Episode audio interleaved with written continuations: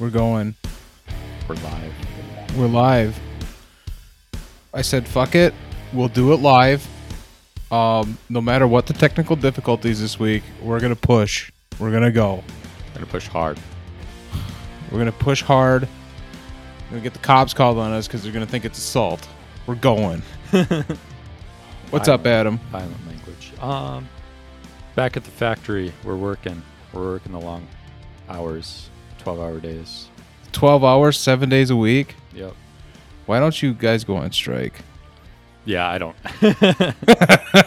no comment. yeah, that. My job's probably like yours. It's not gonna happen. That's Even- too much. Even even if people are dissatisfied, it's not Yeah. gonna happen. You got too many people who are uh, on the anti-union train, Yeah. refuse to get off. Yep. I for- Mine's forgot made this- up. I forgot the intro. Um, welcome to Let's Explore This, your weekly technical difficulties podcast. Um, I'm joined with Adam, Hello. and I am Sam, of course. So yeah, what at the factory you just got too many like old people indoctrinated into the anti-union way of life. I think so. I mean, I I could think of maybe. I mean, the, obviously, there's a lot of apathy too. Like that's Sure. probably more prominent than the anti-union. Yeah. Like, um. don't care. Go ahead. Yeah, don't care. I think with uh we were kind of talking with Kyler. Um I don't think that episode's released yet. Um when we were talking to Kyler about labor, um the push with like younger people um I think corporate America is going to realize that they're not going to they're not going to go get away with the last generation's bullshit kind of thing Mhm. cuz like these the young people just like, "Nah, bro. I ain't doing that." Yeah. You know, um, when he was talking about France, that it started just making me think and stuff. Like, you know, he was talking how if they don't want a McDonald's there, they'll just burn it down. yeah. And I was like, yeah, there's there's a store in every almost every town in America that needs to be burned down. But I think there's a store in every town in America that just doesn't need to exist because there's no point to it. well, I- like, and what I what what I mean by that, oh, go ahead with your I was gonna say, I mean, like malls gutted out, like the mom and pop stores, and then obviously Amazon's pretty prominent. Yeah. Well, I was talking about like I mean, we've talked on this podcast before about like how there's like eight different burger chains and they basically all feed you the same garbage. Like you really don't need all eight chains in your in your town, do you? No, I suppose this, that's uh competition and competition is good in capitalism. Air quotes. I mean the bur- the burger at the pool hall is better than McDonald's. That is true. Yeah, your mom and pop shops uh, are superior dining facilities than uh, Really any cheap. chain Really chain cheap restaurant. Yeah. So I, I'm privileged and fortunate enough to live in a small town where um we have all that is in town. Minus we have a Hardee's at the truck stop, and then there's an A and W, a part of a gas station. Those are only two chains. The rest are mom and pop shops, and they're delicious and far superior. Oh, did you start that Adam Curtis series? I watched the first episode. Did you? Yeah. Yep. Does he talk at all? No, he's not. This is like I think the first documentary where he doesn't do any narration. It's literally just clips. Yeah. the shortest the shortest clip I saw so far, I'm on episode 3, was like a 5 second clip of some like goat just doing some stuff. Well, I think I'm almost done with episode one. I had to stop because I was watching it yesterday morning, and then we had to leave. Yeah. Um, but I like it so far. It's just it's really um like it makes you anxious. Yeah, I like I think they were probably maybe they had like the language to know kind of what position they were in. Whereas, I guess, you know, there's that big carrot in America where it's tantalizing you. I suppose we should say what this is. So Adam Curtis, uh, Adam and I's favorite documentary maker, Yes, yes, or at least he's better, mine. He's better than Ken Burns by far. um, came out with a new documentary called Trauma Zone. It's about basically the collapse of the Soviet Union and wait, what does he say? The collapse of communism and democracy. Oh shit! Got him. But yeah, you can find it on the BBC or it's on YouTube now. Like it always ends up on YouTube. Yeah. like his last ones. But uh, keep going with your thought.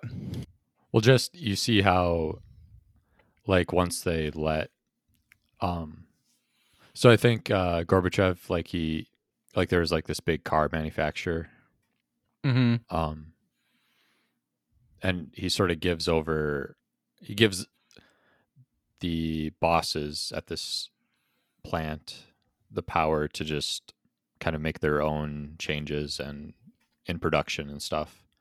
And then they almost immediately start like selling cars off to gangsters. Yeah, they start looting all their factories and stuff.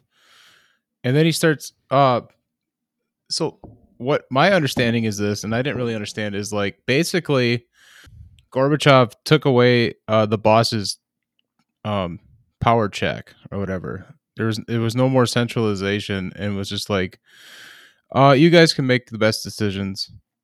And then they just started like looting their own factories. They basically turned into private equity companies. Yeah, and they were still getting subsidized by the state. Like they they were turning play money into real money because that ki- then they would invest that money on the open market.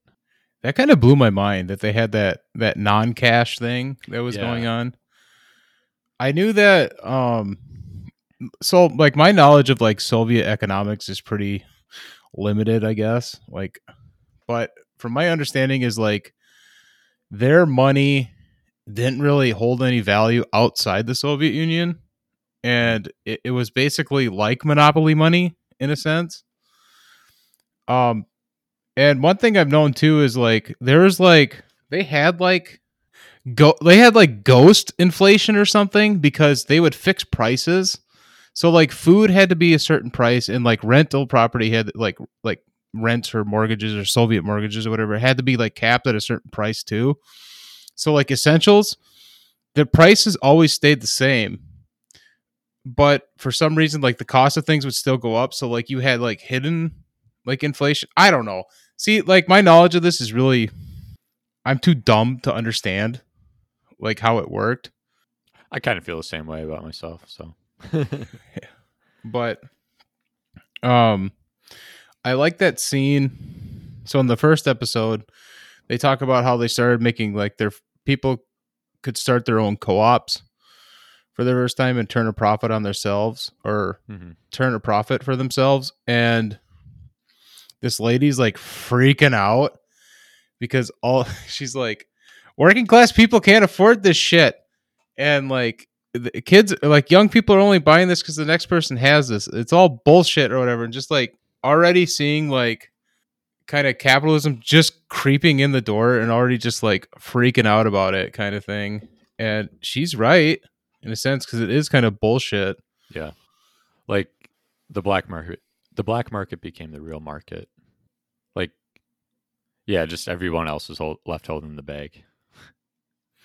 yeah i think yeah, empty bag. Well, and and it was Gorbachev's reforms that kind of led to like those um massive like um like shelves being empty, like supply shortages and everything because like we were saying earlier, those bosses literally looted their own factories and stuff. So there was nothing really left over for um like regular people to like buy.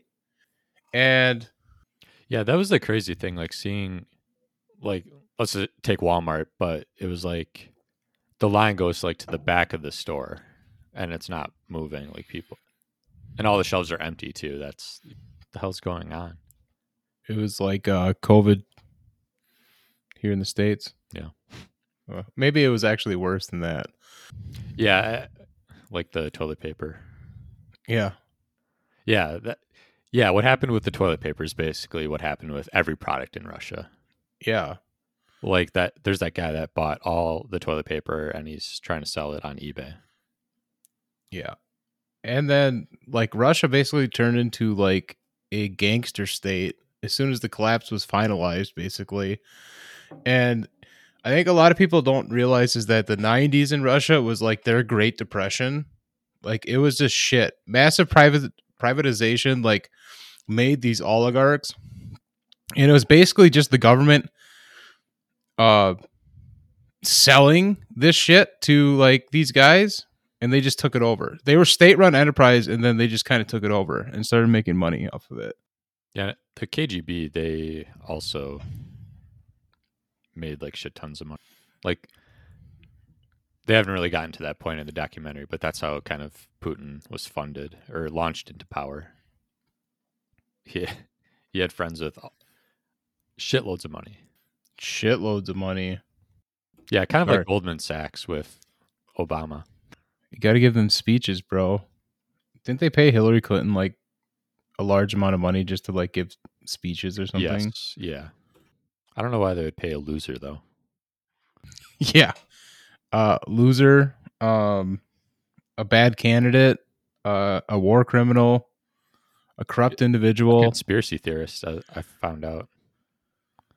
She was accusing the Republicans of doing 9 11. What? When was that? There's a, well, she's like, they were negligent. They they let it happen. Oh, probably.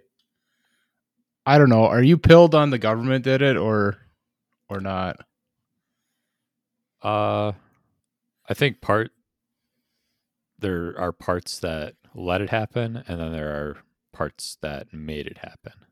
Yeah, I suppose the big leviathan that is the government like one side doesn't know what the other side is doing. Yeah, like, and like they would they would go along with it just because they're making so much money. Like, Yeah. like all the puts against the airline industry. Like two two days or no, what was it?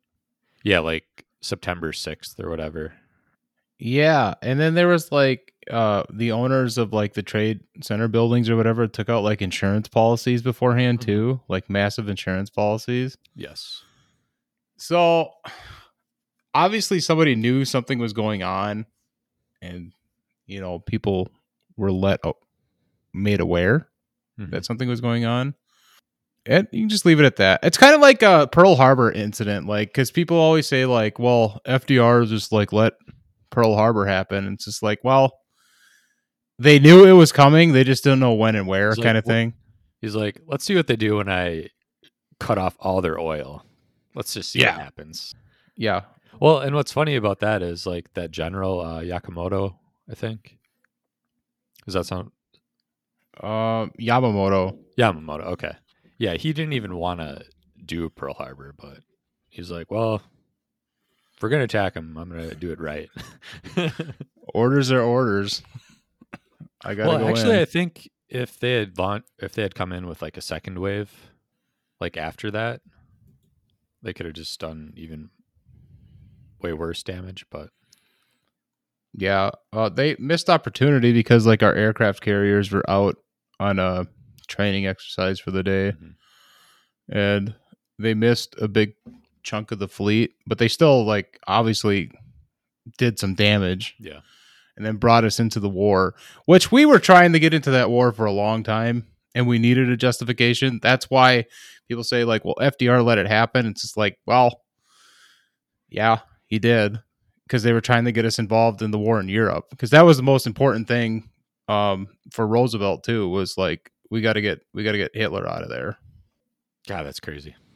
Yeah, and then we can talk about the Spanish American War. Yeah, that. Oh, I feel so bad for the Republicans because one, you know, they were supported by the Soviet Union, but all their weapons were they had like twenty different calibers that they were dealing with instead of like a standardized. um Sam, what's the word I'm looking for? standardized munitions. I don't Yeah. know. Bullets or whatever. Yeah, bullets. Um, yeah, we really didn't start doing that until NATO became a thing. The NATO round. The, the NATO round five five six. Um, I'm trying to remember what was the saying they came up for the Maine after it ha- after. Uh, now I'm now I'm jumping around the Spanish American War when they when the the USS Maine got or was sank. Wasn't it Remember the Maine? Remember the Maine? Yeah. Yeah, remember the Maine. The hell was Spain. Yeah. That's what it was. It's pretty good. That'd get me re- riled up. Yeah. Didn't we blow that up See, to get us into the war? I feel. I thought I read something a while back that, like, the supplies were like not organized well, and then it was basically a powder keg just waiting to happen. Yeah. The conditions were there. It just needed Yeah. a spark. Or you know, with like dynamite, I don't know if how well they do with humidity and stuff, like the glycerin. That's a Yeah. that's a question for the chemist. We'll get Brew on that one. do some research on that. But surprisingly enough, since like the late 1800s, you know, you have the Maine, you have uh, the Gulf of Tonkin, you have uh, Pearl Harbor, you know, you have all these uh, incidences involving boats that eventually or Haiti, Haiti, that's another one. that eventually just drag us into a major conflict to basically expand our influence around the world. Now you can you can with like World War II, for example, you can make the argument that there was an actual like good versus evil going on there Yeah. because you know the Nazis were bad. They had to go. They couldn't stick around. They had to be stopped. But then we made the deal with the devil afterwards, and Yeah. then brought them all over to the states. It's like, yeah, actually allying with the Nazis is good. Yeah, just to stop communism. I'm sorry, Adam. I'm rambling today. Oh, I, I like it. Yeah, I mean, we, we've danced across 140 years in just 20 minutes. in 20 love it. minutes. Yeah, it's good times. So you're on episode three. Let's go back to Trauma Zone. You're on episode three now. yeah.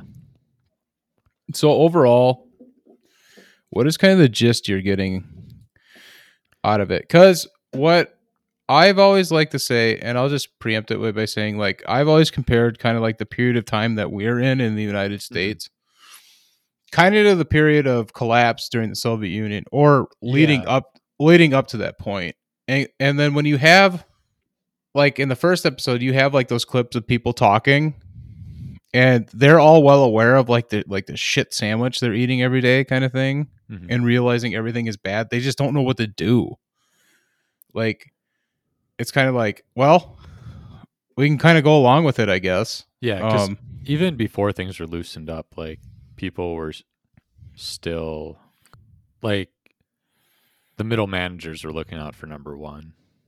And I mean, but that I still think it went all the way to the top. I mean, oh definitely like not to let him entirely off the hook, but like Gorbachev, probably one of the few people like that wasn't like that.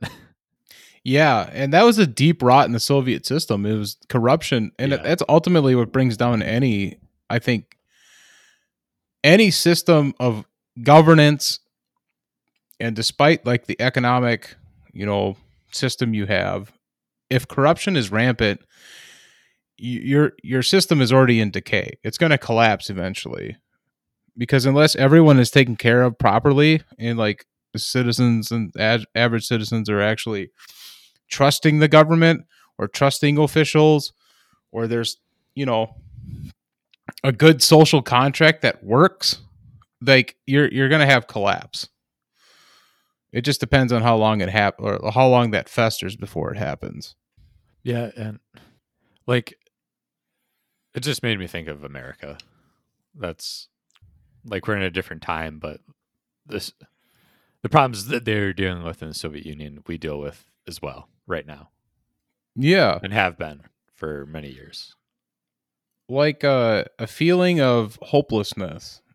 And i don't like using the word stagnation but i feel like that kind of kind of like says it too. Like Yeah. there's no progress. Like you, you look at like congress it doesn't really do anything they they bicker with these culture wars and then in the end they really don't Yeah, do anything and if they, money if they win or if they lose, it doesn't matter. Yeah, and if they do do something, it only one makes them money, or two just helps wealthy uh, corporations or individuals. Yeah. It does not help average people.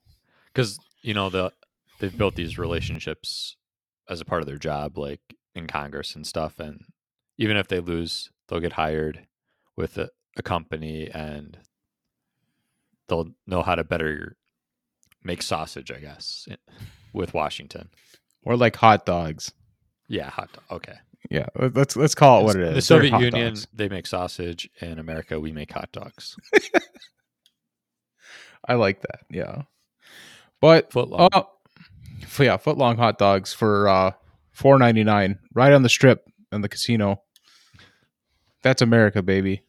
Uh there's a clip that was in the first episode that was also in uh one of his other documentaries, like hyper hyper normalization. yeah That was a really good one too. That one, like, I remember when I first watched that documentary, I was just not well. I was just like, everything's a lie, everything's shit, yeah everything's a lie, everything's shit. That was made before trump won which is crazy Yeah, and they talk a lot about Russia in that one too. Mhm. Um, but that clip of Are you talking She- about where she's like being interviewed about her dreams yes, for the future? Okay. Yeah, and she's that that was gutting. I mean, somebody probably like 25 and just no no real life for them. yeah, and that that strikes a chord too, especially with um young young leftist whippersnappers who are doom scrolling all the time. Is like she's literally like, it's like, what are your dreams? And she's like, what? Who? Dream of what? And like basically, it's like I don't have any dreams. I won't even know what to dream about. And it's like, well, and and then the interviewer asks like, do you believe? And she's like, who? And like, do do you believe in what? In what God? No, I don't believe in any of that. And just like goes on, just like just saying like I don't believe in anything. Completely nihilistic. Like that clip kind of it's just like a small taste of like a, an entire population that's kind of like fallen into nihilism. like Tony Soprano's mom, but without the narcissism. Yeah. And that kind of like reminisces like it just makes me think of America too. yeah, with we're all saddled up with debt and mortgages and Yeah, and it's kind of just like a trap. I'm trying to remember uh there's another there's another I don't know what he is. Film Chris Hedges. You ever heard of him? no, I'll look him up. Um well there, there's like a, a clip on YouTube you can find called American Psychosis. Chris Hedges is like uh I don't know what the hell he is. He's like a journalist or He's like a yeah, it says American journalist, Presbyterian minister, author, and commentator. yeah, but he talks about like how we're living in a dream world in the United States. Like nothing kind of like what we talk about all the time. Each episode is like nothing is as it seems and we like tell ourselves that this is normal and you know, we're just going to have to deal with it kind of thing. The same thing. The same thing Adam Curtis is always telling us. yeah, I I hope he just continues to make documentaries until the day he dies. But Yeah. because yeah, I've I've probably watched all of his documentaries with maybe I probably watched eighty percent of his stuff twice at least. What was the one before hypernormalization? It was like Silver Lake or something like that. Uh, Bitter Lake. Bitter Lake. That was about the U.S. involvement in.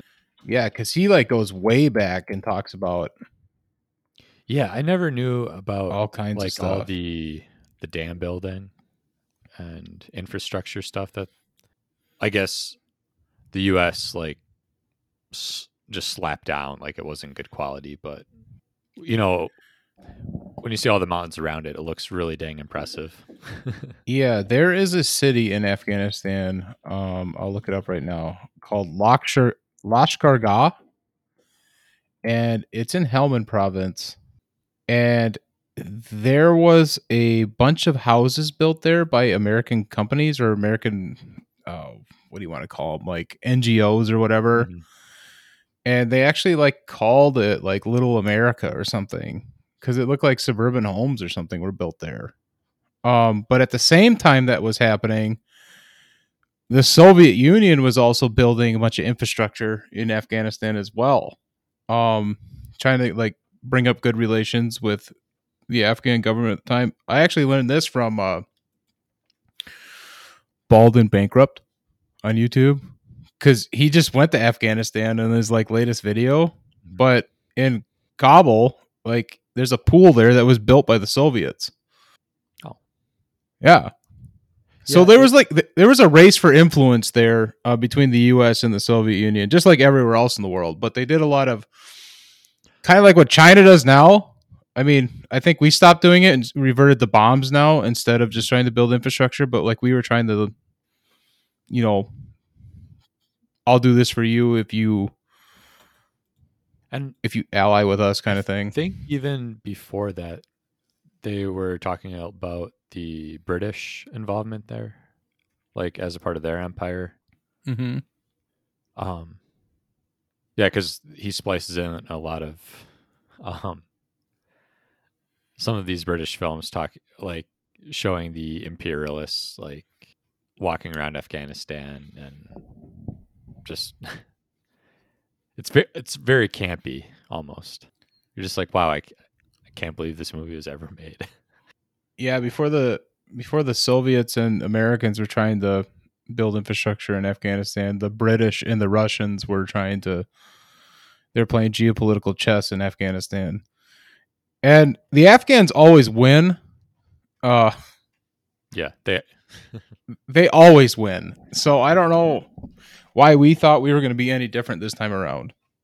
Well, a- I don't think we ever I don't think we ever thought we were going to win there. Honestly, I don't think any of well, what's been proven with like those like the modern day Pentagon papers or whatever has been proven that we never early on even we realized that we were never going to win that war. But somebody was making a few dollars. yeah, So we had to keep it like, going. as long as we stayed, somebody could make money. exactly. And it, yeah, again, it was subsidized by the U.S. taxpayer. Yep. Uh, the amount of money we spent in Afghanistan could have paid for all our student loans. Yeah, and everything else too, or uh, solved homelessness. Yeah. I suppose if you throw in Iraq in there too, then yeah, you could probably solve a lot of issues with that much money. Yeah, and like, prob well, I don't know, like, we need a lot of infrastructure here too. Like in our previous episodes, we basically getting ten percent of what we need to have like a good economy. What are you talking about? You can't be like Jackson, Mississippi and like get your water wrecked by a storm. You don't want to drink the brown water. Yeah, there's like places in the like wasn't there a UN report like UN investigators came to the United States and like went to places in the south and be like this is like worse than like third third world conditions or something. Basically gave us a big fat F in like providing like basic sanitary like conditions for average people. But I think one of like going back to like why the war in Afghanistan like um continue on for so long because somebody was making money. I think one of the big reasons why we don't want to have a diplomatic solution to like the war in Ukraine is because we're going to keep giving them weapons. Yeah. Like Uh. Ukraine doesn't even have to buy them. Like the government's going to just pay these defense contractors to build more weapons, and then we're going to send it to them. Yeah, and again, I guess that illustrates it doesn't matter who's in power because the same thing had been going on, presumably with Obama, and Mhm. then Trump, and then now Biden. Um, it's actually Big Daddy Trump. Um, make sure that you have the proper title. Yeah, pr- give him proper respect, folks. Big Daddy Trump. Here's a question for you. The current protest in Iran, Iran, Iran, Iran, however you want to say it. Um, though I think I don't know a terrible lot. Like, it sounds like they're good. Like they're good because they're they're they're advocating for more freedom, which Mhm. is always a good thing to advocate for more Yeah. freedom.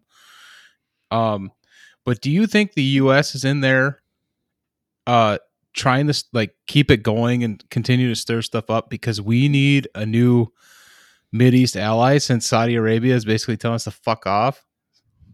So do you think we want we've wanted regime change in Iran for a long, long, long time. Yeah. But do you think we're pushing hard now and taking advantage of the current situations because we need a new friend to stabilize energy markets? You're saying the U.S. wants to befriend Iran? Yeah, they want. Well, I mean, we've wanted Well, because like regime change for a long Iran time. is like secretly allied with Israel. Tell me more. Well, I hate to say it, but I'm not like super. I don't know a lot about it, but I know like Israel understands that the leaders in Iran have to say this stuff, like against Israel, to maintain their power over people, like as like uh, a dog whistle, I guess. But like I, I think they were allied against it. Iraq, who was bombing. Didn't Mossad like kill a bunch of Iranian uh, scientists though? What hasn't been basically just proven that Israel has been like taking out all these like nuclear physicists in Iran? Yeah, I. It- it's a have been doing shaky, that, it's, yeah. it's a shaky friendship. Maybe okay. I'm pretty sure they were they were allies at least in the 80s. I could believe that. Yeah, I think everyone was afraid. Like, I, Cuz there that was the Iran Contra and Israel is involved in there too. yeah, Ollie North got in trouble, or he was basically the fall guy. Yeah. Oliver North. Yep. For that whole thing, even though Reagan okayed it. hmm Even though Um, Bush okayed that. Yeah. CIA Bush yeah, CIA Bush, um, son of Prescott. Uh, tried to actually, overthrow the government. That was actually- yeah. actually, Before. January 6th was the thing. you had the Bushes. yeah, that bonus army trying to overthrow. Yeah, that was lucrative for uh, U.S. defense contractors because we sold weapons to both sides. Yes. Fucking genius capitalists. Fucking genius. Like, we don't really care who wins. We can sell weapons to both sides. Yeah, because I think yeah, the U.S. definitely screwed up by knocking out Iraq because that was that kept Iran that basically kept the Middle East together. Like by having tension, there was peace. Yeah, I guess, but I mean, the whole thing in the Middle East is definitely the fault of like Western imperialism, anyways. Yes. Since they drew the most poorly th- fucking poorly drawn borders ever You know what I feel like the First World War. what I feel like we're actually doing is we're just following these little strands on a uh, a cork board, and we're just Yeah. we're just dancing. Honestly, if you just you just follow that line, and then you'll automatically go back to the Romans, and you can just blame everything on them. Fuck Rome, it's their fault. That's why we're in this situation. yeah, I mean more or less. I mean, we have we not been trying to rebuild the glory of Rome ever since its fall? Has that not been the quest of Western civilization since the fall of Rome was to rebuild that glory? Is that not what they are trying to do? That imperial glory is what they've been trying to build. Yeah, the U.S. Is the Rome, of Rome. The British are the, the Greeks. I mean, you can see it in like our architecture. Like we love Rome. We still use Latin as our motto. What what the fuck is it again? E pluribus unum. Yeah, and not I mean, not just like the West. You have Russia as a great example of that, minus the Soviet part, but like Russia wanted to be the third Rome too. Like, Yeah, They were.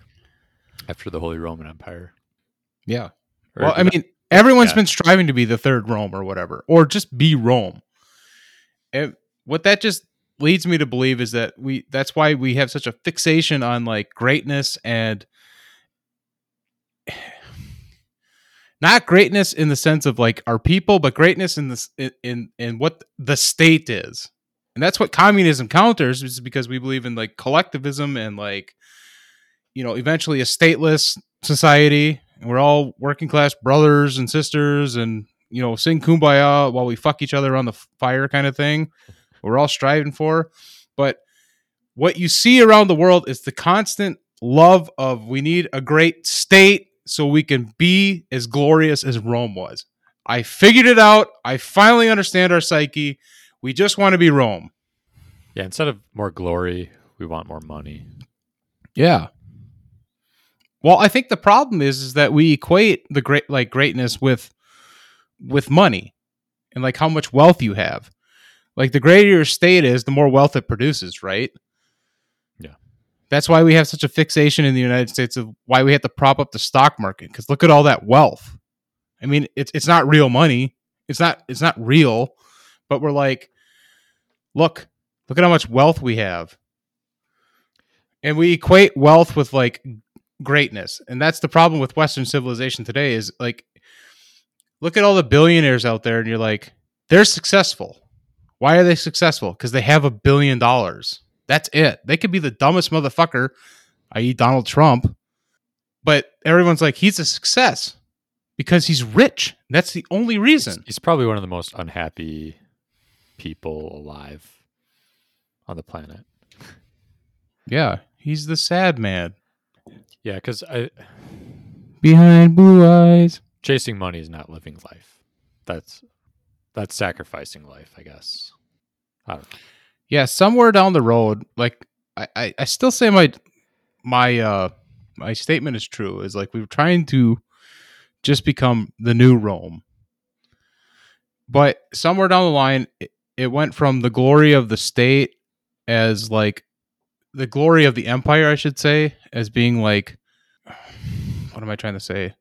Like the amount of land you have or the amount of power you influence to just strictly the amount of wealth you can accumulate and how much you can suck it out of every facet of like society. Mhm.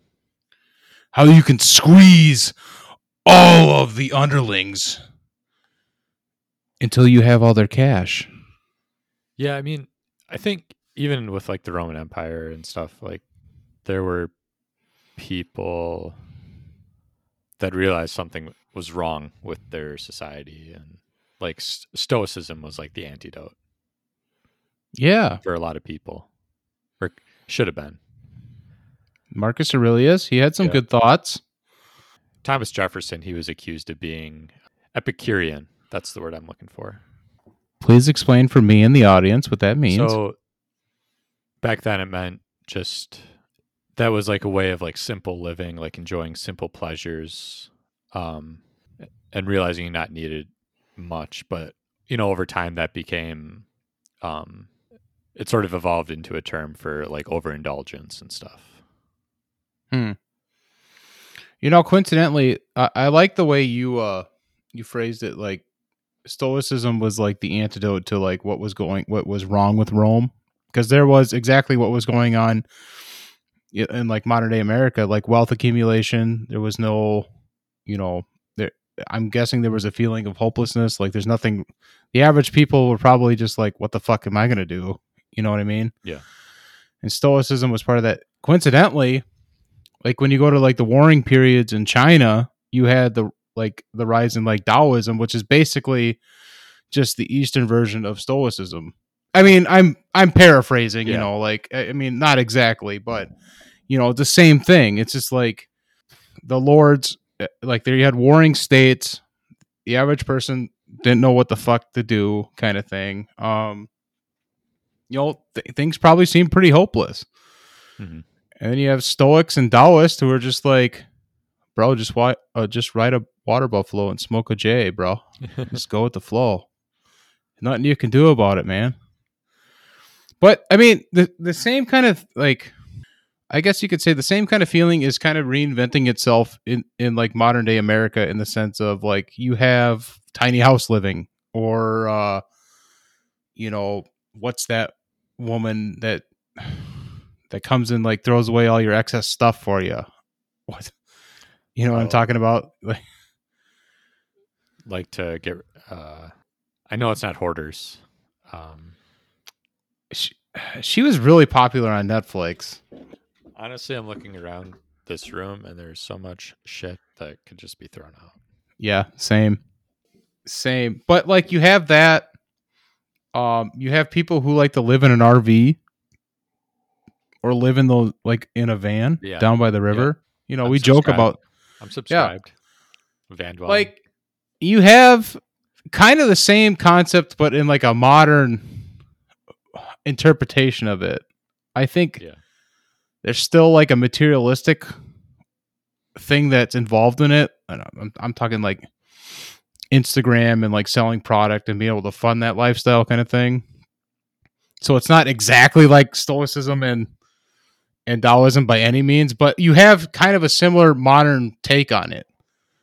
And I think that can be said too about like uh you know like um Gen Z and the uh, I ain't going to do that bro when it comes to work kind of thing, you know. Yeah. So I think you- you're kind of seeing the modern the modern wave of it. Yeah, I think if people, well, it'd be probably healthier for society if people sought out um, experiences rather than accumulating possessions. Put down their phone once in a while. Yeah, gosh, get that blue light away from my eyes. You're not going to be able to sleep if you keep looking at that blue light. It is so true though. Like It is. Messes you up. That's why, like after uh after six o'clock every night, I turn off or I turn on the blue light filter on my phone. I need to find okay. you can do that on a modern Yeah. phone. You can turn the blue light off. It it- actually helps. My phone's usually pretty dim. I never met. It's never. It rarely gets above like the thirty percent. It's pr- it's probably at like the ten percent brightness right now. Well, you save good battery life. May I don't know. it doesn't seem like it, but Yeah, honestly, doom like- scrolling. Doom scrolling on Twitter. Uh yeah, I like I turned my blue light filter off, but like honestly, I should just read. I should put the phone away and just like read or Yeah, something. read Gone with the Wind. Can I read something else? Honestly, I I just started it, and I was. It is it is kind of a funny story, like, but I don't want to get into it. The last book I read was Dune. It was good. Yeah, that I got the audiobook for that, and that was a good time. But You know what? Oh, I'll give you a book recommendation, and for everybody in the audience as well. American Tabloid. You know, we always got to bring it back. If I don't mention JFK every episode, I'm not doing my job. Yeah, American Tabloid. Check it out. It's This- it's it's so much fun. Oh my Is gosh! is this gonna JFK pill you hardcore or what? Am- wait, American Tabloid. Yeah. It. I think you'll start to see kind of how plots can evolve. Like people, even people that like JFK, get involved in the plot to kill him. Interesting. Were they careerist? Were they like oh, career men? Oh, yes, yep, That's why then. yeah, like an alcoholic FBI agent who's just wicked smart, but he gets like thrown. Whoever throws him into like the shittiest job in Chicago, like keeping tabs on the mob, and he makes some allies there.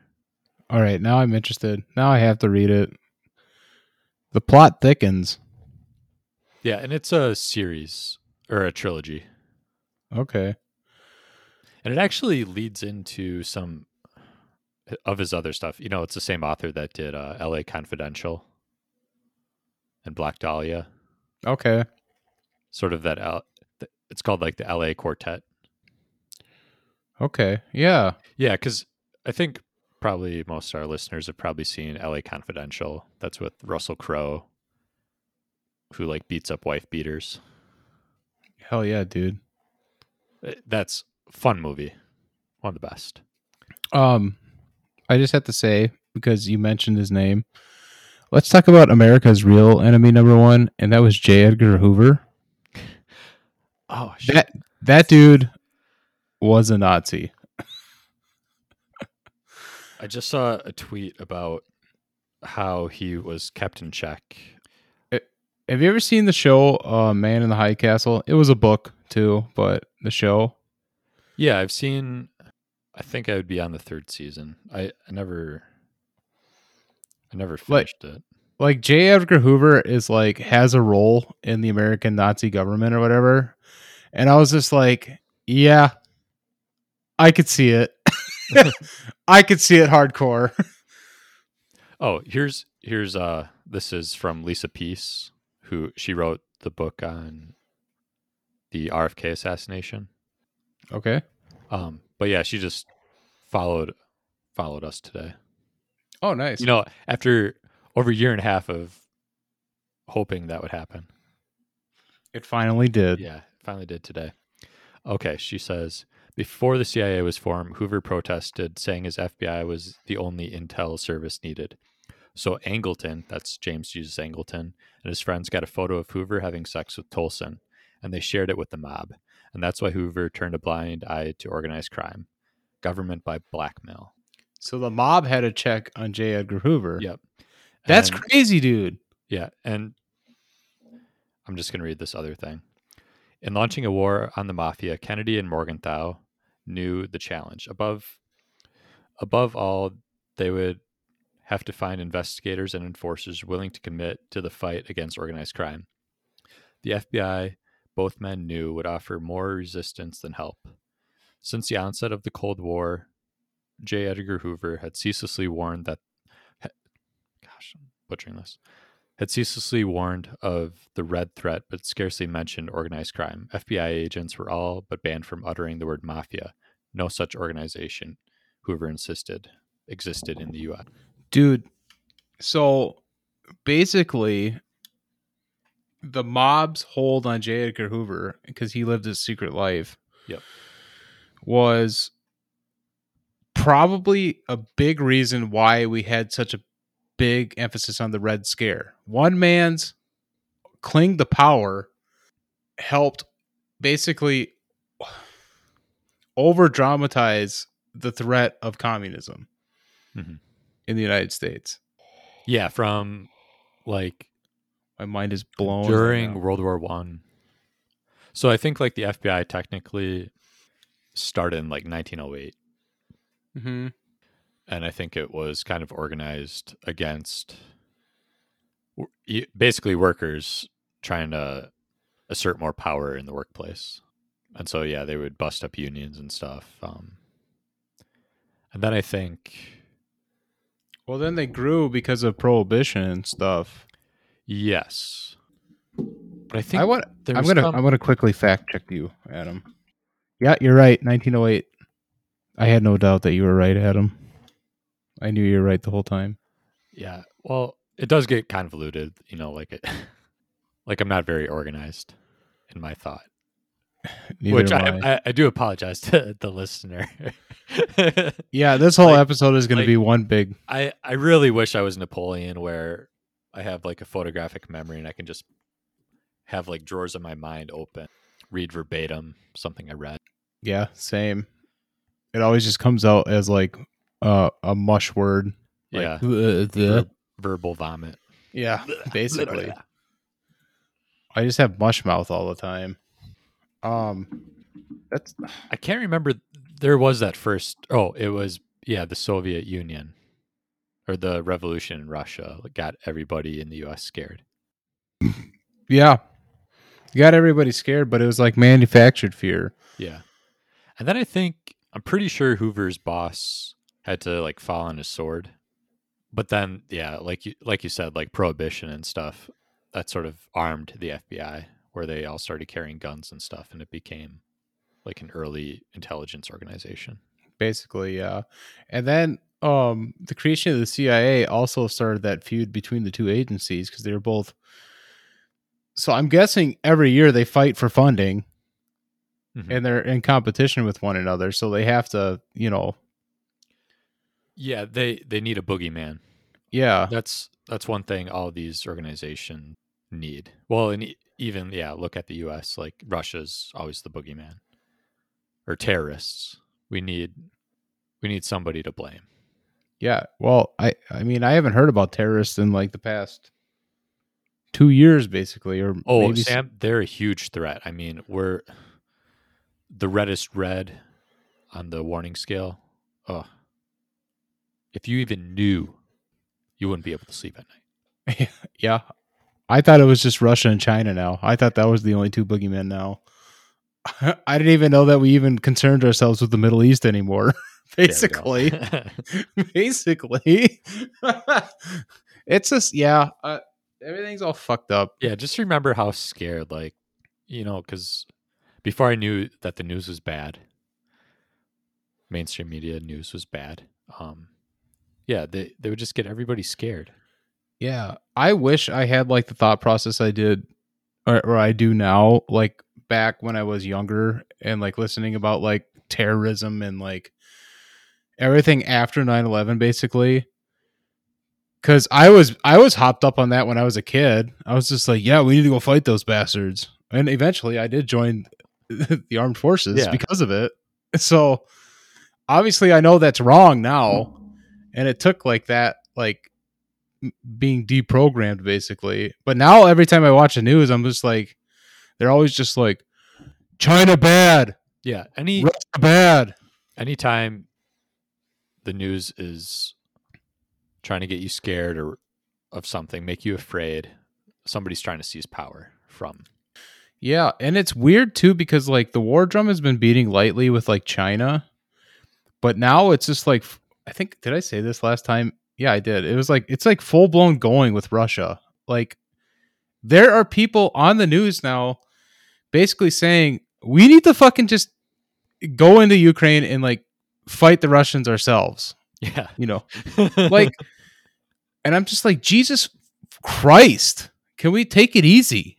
Like because I think I think maybe it's the thought process now is like, well, look at how like the Russian military has failed so substantially that like, well, then obviously the rest of their arsenal is like fucking debunked, so we can fight and not have to worry about the nuclear weapons. Are you really gonna gamble on that? Are we gonna gamble and say like, well, if their military is this fucked up, then their nukes probably don't work? Is that is that the thought process? yeah. I mean, yeah, that's another thing. Like, we're probably closer to nuclear war right now than we were 40 years ago. Yeah. These fucking cycles are all about it. They're like, fuck yeah, let's go. All right, that's the end of that thought. Let's do pl- let's do plugs. We're at a, we're we're we're at that time. Let's let's end this. Yeah. Uh, you can follow us on Twitter at explore underscore pod. Yeah. Um, and then we have a yeah, we do have Patreon. our Patreon. Um, patreon.com slash let's explore this. Uh, give as much as you uh deem fit. Um, we don't have tiers anymore. We just you know give whatever you'd like. Um, I do plan on going to the casino again soon, so the more you chip in, the better. Yep. Uh, keep drinking Red Cap whole milk. Um, gotta get your And- vitamin D. Take your vitamins. Everybody should be taking uh, at least ten thousand IU vitamin D a day. I'm not a doctor. Just looking out for you. And I highly recommend uh, drinking half a bottle of whiskey and watching uh, Adam Curtis documentary. Oh yeah, definitely watch Trauma Zone. Like, yeah. Actually, watch all of Adam Curtis's stuff. It's good Yeah. stuff. um, we love you. kiss, kiss. Thanks for listening.